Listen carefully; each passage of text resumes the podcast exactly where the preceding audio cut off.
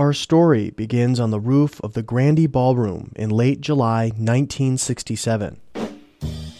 It was about 2:30 in the morning and it was hot. Very hot. We were up there just doing whatever you did after a rock show. And there a lot of the kids that worked at the Grande or the hangers on, they were all up on the roof. You know, you were on the roof. Hot time in the hot city. Hot night in the hot city. That's Russ Gibb, or Uncle Russ as he's sometimes called. He was the godfather of the Grande Ballroom in the 1960s and 70s. He was technically a concert promoter, but he basically owned the place. The Grande occupied the second floor of a two floor building at the corner of Grand River and Beverly. It had a small stage and a large wooden dance floor. Not long after its opening, it became the gathering place for Detroit's burgeoning counterculture, playing host to some of the biggest names in folk, rock and roll, blues, and jazz. On the night of the riot, a famous singer songwriter was on stage.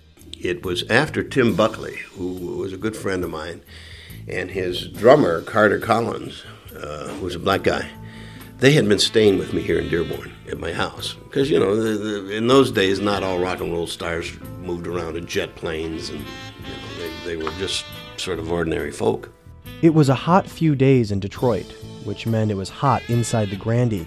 There was no air conditioning, just a large fan. To escape the heat, Tim, Carter, Russ, and others escaped to the roof. Later, they hear sirens in the distance, but ignore them. It was summer in Detroit, after all we decided it was so hot that we would all drive out in a convoy out to Kensington, go out Grand River and go to Kensington Park. And so we were out in Kensington Park, sleeping, smoking, drinking, carrying on. But then, as night turned into morning and morning turned into afternoon, the group decided to head back to the Grande. Singer Tim Buckley and his drummer Carter Collins had to be back on stage at 6. They drive down Grand River, unaware of what's happening. Now, in those days, we didn't listen to radio. I'm sorry, but we didn't.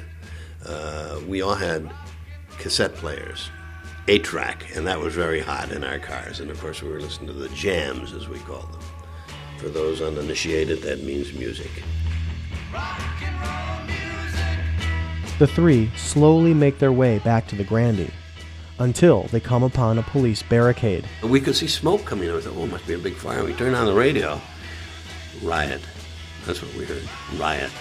Well, the first thought is, oh my God, it's right down where the Grande is. And Tim says, oh, my guitar is there. And Carr says, my drums are there. And I'm thinking, oh, all the stuff I have there, my, my, my amps and everything. So the trio heads back to Dearborn and hatches a plan to get their stuff, despite the warnings on the radio.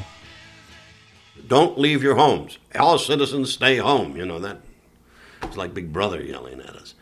And we said, what the hell with Big Brother? We got a guitar, we got a set of drums, and I have my amps, all my amps that I paid for. I gotta, gotta go save them. Ignoring the radio, the three secure a trailer and get back in the car until. We start out and we said, oh my God, Carter is in here, and he's a black guy.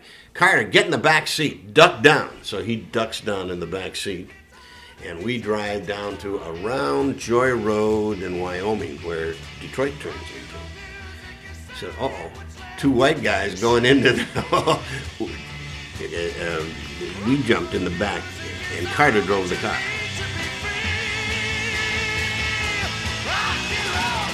Finally, they make it to the Grande.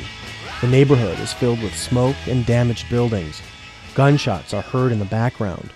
A neighboring appliance store is being stripped of its merchandise, what Gibb calls Detroit shopping. But so far, the Grande remains untouched. There were smiling faces and craziness going on. And of course, uh, two white guys looking at all of this and all those black faces, we're scared, you know what. We couldn't even urinate. We were so frightened. And uh, the name, we, we get in the, into the Grande to get our stuff out. That was the main aim. Piece by piece, the three remove their belongings from the Grande, fully aware of the chaos that surrounds them. Eventually, they get their trailer loaded.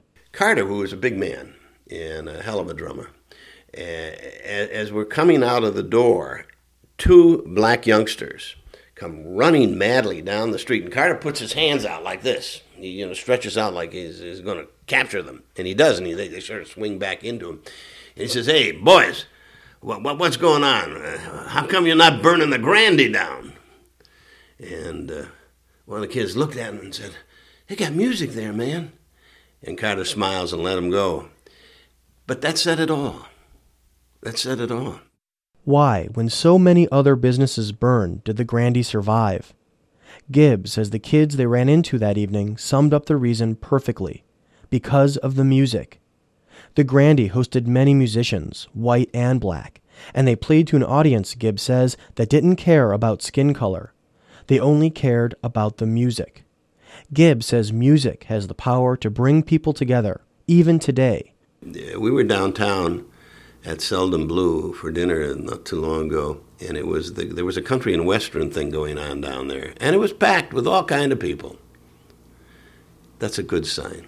Gibb says music saved the Grande, and he says it will save Detroit. It's the soul of our town. Notice I said our town, not Dearborn, not Grosse Pointe, the, Our town, because our town is bigger. It's called Detroit, and it's all of us. The Grande closed briefly after the riot, but it did reopen. Led Zeppelin, Chuck Berry, Taj Mahal, Fleetwood Mac, all of them would later play at the Grande. Tim Buckley would continue to play music until his death in 1975 at the age of 28. Carter Collins went on to record for the 70s soul band Tower of Power, Laura Nyro, and Leonard Cohen, among others. Russ Gibb would go on to spend 20 plus years teaching at Dearborn High School. Today, the Grande sits abandoned, dilapidated, having closed in the early 70s. But what remains is a powerful lesson.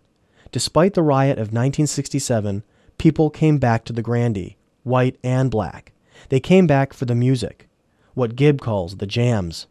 And now, at a time when people are trying to reimagine what Detroit could be, the jams remind us of what's possible.